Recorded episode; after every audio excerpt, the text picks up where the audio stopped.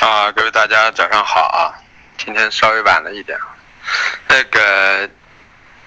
先说一下行情啊，豆粕、菜粕呢，还是像我们说的一样啊，它是在由于上个星期跌幅过大，受到可能会在本周末的农业部的工作报告呢是偏空，所以盘口先跌了。但是由于上周跌幅实在大，我不是说了吗？到了。呃，价格呢，按常规的跌幅应该不能跌这么大的，之后它跌的这么大，跌的这么大之后呢，盘口进行了一个正常的休整啊，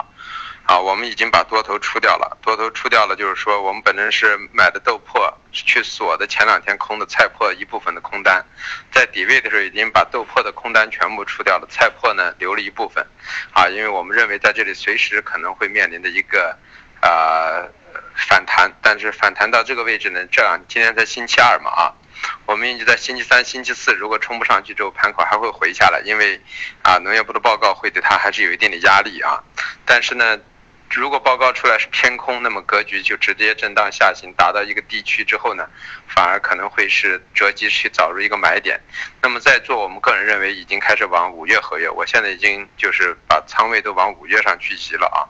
当然，菜粕暂时还是一月的啊，因为菜粕因为现在不是需求季节，所以还有一个过程啊，它要滞后于它的整个的一个仓位转换，还没有很快转换到五月上。但豆粕已经转换到五月上了啊。然后中榈油、豆油呢，个人认为就是在这个位置区域呢啊，从暂时的一个图形形态啊，还是中性偏偏上一点的啊。当然，豆油要略略弱于中榈油，就按中榈油和豆油的一个比值来说，现在已经到了一个底区了啊。那么在这个过程中，随时会面临着什么呢？就是说啊，中榈油会弱，豆油会强的一个格局。那么这个前提条件还是要到这个星期啊末啊，然后下个星期左右看豆粕、菜粕、豆粕、菜粕的一个报告的情况啊。这个报告如果农业部的报告利空之后呢，反而可能是一个最后的一次利空啊，反而是豆粕、菜粕跌，那么油脂呢反而就很难冲高啊。那么这样的话就有一个下行的过程，真的开始走跌的时候，可能中榈油要比豆油要跌得快，因为中榈油是一个活性比较强的品种，上升是这样，下山也是这样，而且这个四季度来说，中榈油的需求应该是比历年要弱啊，比全年中算是弱的，原因是它有一个沸点的问题啊，那么它到了北方的时候，它很容易结成那种啊啊固体状态，所以说就不便于使用。那么这样的话，相比之下，大家用的是会用的豆油和菜油会多一点啊，是这么一种情况。所以啊，后期看一下，那么短期之内，我们说了，棕榈油、豆油啊是在这里反反弹做空，但是以短线，因为主要是因为豆粕、菜粕还在底区啊，这么一个过程。那么淀粉和玉米呢？我们认为呢，啊，也是在这个区域的盘整过程中随时面临的调整。那么淀粉和玉米，我们现在也移到五月合约了啊，今天也开始考虑去往五月合约上去做了啊。呃，大家可以看一下啊。那么那个黑色啊，黑色今天又冲击到高区。我们说了，现在黑色主力合约全在一月合约，但是很快会在月底之后呢移到五月合约上去啊，或者下个月初。因为主要的原因就是因为黑色系的仓位虽然大体格局啊成交量很大，但是整个持仓格局并不是很大，所以它移仓很方便啊，所以造成它移仓比较晚，啊是这么一个情况。但是呢，一月合约肯定是挤仓，而且已经成功了啊，完全成功的挤仓。我们预计焦炭两千一的位置啊，甚至两千一百五，结果呢，我们认为是一月可能会来啊，一月就是五月的合约在一月份会来，最后结果呢？啊，一月的合约在十一月份就已经来了啊，比我们预想的提前了两个月发生，这就说明市场的一个资金氛围啊。反过来，焦煤我们预测的一千六啊，也已经马上到了。那么到了这个位置之后呢，我们不知道后期国家会怎么去做啊，这是一个完全的是资金情绪加本身的一个线的一个啊基本面的一个特殊的因素啊，形成了一个综合因素的相加的一个挤兑。啊，这个挤兑折腾到最后，结果就形成了一个多逼空的局面啊，形成这样，并不是说没有焦炭、没有焦煤油，但都没有生产出来，或者生产出来运不出来，这就形成了一种挤兑行情啊，在资金的一个推动下，那么我们不知道什么时候是头啊，因为出现挤仓行情的时候，深的就不知道什么是头了，那么回调震荡去做多呢？也要把握好现在的越到头部区域呢，我们已经讲过啊，原先说过，越到头部区域的越疯狂，啊，所以说波幅也很大，看上去是利润，进去之后可能都是亏损，因为你顺势瞬间挣的钱你可能不一定走，但瞬间可能就没有了，最后还变成亏钱出来，因为他心态不会太好做这种行情，所以我们这两天黑色系已经不参与了，因为，呃，已经感觉自己有点跟不上节奏了啊。那么前期的多头大部分都出来之后呢，现在已经不太偏去做风险和利润是成正比的了啊，已经就是说明显感觉很难驾驭，所以我们现在不做了。但是呢，你们要去做清仓去做也是短线顺势去做啊。那么反过来铁矿石螺纹也是这样啊，呃，完全超出预想，特别是螺纹产量创新高啊，季节是淡季，最后结果价格创新高，为什么？成本驱动。那么。一周以来呢，螺纹钢的成本一吨又涨了一百二三十块钱，所以说造成了一个价格的瞬间的一个驱动啊，快接近三千了，这也是比较罕见的一个事情啊。但是这样的话，对幺七零五合约就可以负责任的说，所有的黑色系在幺七零五合约上一定是矛盾最后的一个释放，那么形成了一种暴跌，怎么样涨上去，怎么样跌回来，这肯定是最后的结果。啊，到时候啊，焦炭、铁矿、螺纹，肯定这三个品种是首当其冲要被放弃掉的啊，这是肯定的。所以在幺七五零五上，可能大家可以怎么样去做上去，怎么样就能做回来，这可能是一个极极佳的一个利润点。呃，然后说到有色，有色里头呢，这两天啊，我们说了铜的基本面，咱们先不去说了，技术面、资金面完全在 PPI 的一个驱动下，啊，上上升比较大啊。那么现在还是偏上的，那么暂时，所以我们前天去做了一些空单，按照基本面去做，后来发现不对，赶快出来。其实昨天出现了一波大涨行情啊，也是意料之外，但是又是在情理之内的，这就叫盘感啊。所以说做什么单一定要记住，你可以去逆势做一点，但是一个是控制好仓位，二一个严格的止损，否则的话你很容易被啊一个忧郁，最后就被套进去了这么一种情况啊。那么新的一如既往的我们说了啊。这是一个走五浪的行情，回调买进，上升平掉，回调买进，上升平掉，啊，像昨天新我们又平掉，平掉之后现在啊，在这个位置暂时就先看一下，回调到合理的位置可以去做。铝呢，我们觉得呢五浪已经走完，那么就是以反弹沽空，反弹沽空，这是逐渐可以往后移，一月、一二月、二月、一三月，我们认为啊，未来几个月这个一万四以上的高点啊，肯定很难逾越了啊，上来之后逐渐是往远月合约上去抛。啊，这么一种情况，因为毕竟是会有货的啊。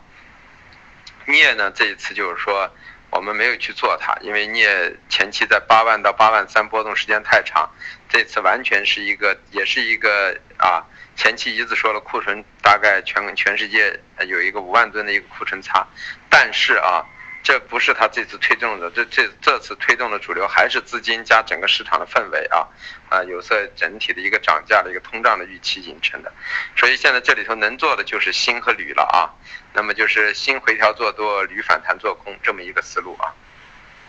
化工化工里头的橡胶啊啊，个人认为橡胶在这个位置啊，它看来已经前两天已经进行了一个 A B C 的整理，我们预计的一万四千。啊，一万四千五到一万三千三千五左右的一个区域震荡，我们认为是是在这一段时间会发生。那么事实也达到一万三千七、一万三千六百五了啊。那么这次冲到了幺四幺四五以上，那么就橡胶就有点不对了啊。那么这样的话站稳幺四五以上呢，我们个人认为可能橡胶又要冲击一个第五波行情啊。前两天只是个四浪的一个调整啊，现在是个第五波的上冲。那么要看一下这个情况，本身预计一千五这个位置可能能够压住啊，现在还不好说，因为格局还是比较强劲的啊。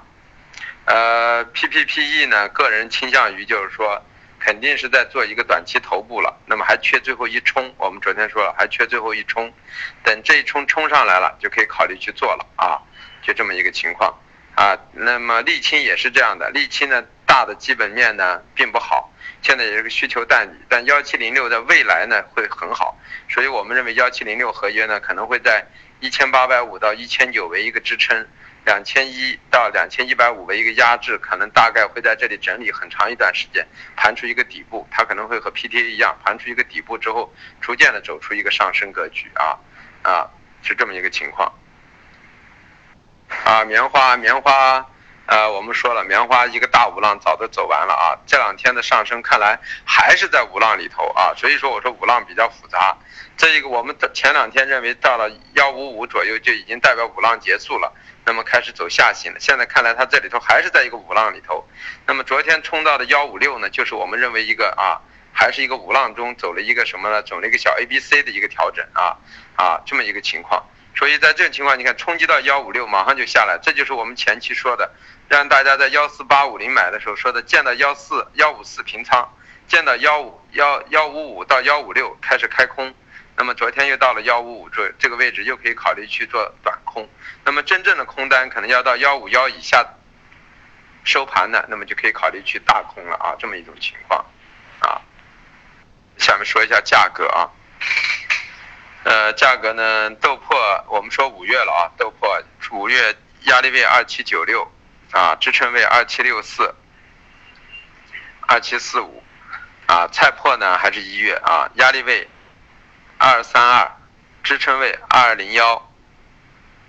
二幺八三啊，我们现在等于只有菜粕的空头了啊，把豆粕的多头已经走掉了啊，呃，这前两天做的锁单啊，星期星期五晚上啊，然后那个中旅游压力位啊六零九二。六零二八，支撑位五九六八，五九零零，呃，豆油压力位六七二六，六六八零，支撑位六六三零，六五七八，呃，淀粉也是五月了啊，压力位幺七九四，幺七八五，啊，支撑位幺七七幺，幺七六二。呃，棉花压力位幺五六零零啊，这个价格今天是很标准啊，幺五五九五啊，幺五六零零，幺五四八零，支撑位幺五三三零，幺五二零零，啊，那么应该它已经在这块区域运行了啊，棉花反弹做空呢，安全性会越来越高啊。橡胶呢却不是啊，橡胶在这个位置却不是了，因为什么？虽然到了一千五可能会有一定压制，但是它这个格局现在还没有给出空头现象，它反而变成有点跟铜一样，有点向上的格局啊。呃，橡胶压力位啊幺五零二零，啊幺五七七零，支撑位幺四三八零，啊这个支撑位刚好跟这个最低价一样啊。呃，塑料压力位幺零零四零。九八九零，支撑位九八四零，啊，塑料压力位幺零零四零，九八九零，支撑位九八四零，啊，九七零零，呃，PP 压力位啊，八五八五四零，八三八零，支撑位是八三幺零，八二零零，呃。沥青压力位二零八四二零六零，啊，支撑位是二零二六，二零二零二零幺零二零零二，呃，焦炭压力位二零七六二零五幺，支撑位是幺九七六，幺九五零。焦煤压力位幺五七幺幺五五零，支撑位幺四八八幺四六零。正煤压力位六八五六七五，支撑位六七幺六六幺，啊不六，呃支撑位六六幺六四八。铁矿石压力位五三八五二零，支撑位五幺五五零零。螺纹钢压力位二九七六。二九零零，支撑位二八四四二八零零，铜的压力位，铜的压力位啊，四零八零零，四四零五零零，支撑位四零幺零零，三九六零零，新的压力位二零三九零。二零幺五零新的压力位二零三九零二零幺五零支撑位幺九九八零幺九七三零。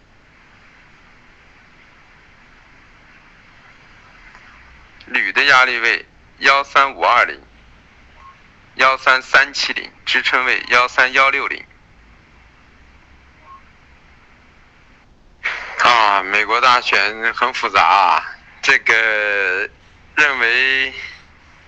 希拉里的概率还是偏高一点啊，所以现在你要说留仓位怎么留，哎呀，不好说吧。我觉得除了农产品不会受到太大的影响，暂时，有色金属和黄金、外汇影响都会比较大一些。那么你像黑色是中国自己的特色，那就不用说了，它根本就跟那个没关系。所以美国大选的黑色自己做自己的啊，农产品应该也是做自己的，那么就是有色、有色金属和黄金、白银还有外汇会影响比较大，所以在这三块，个人认为呢，暂时观望一下，因为不好把握啊。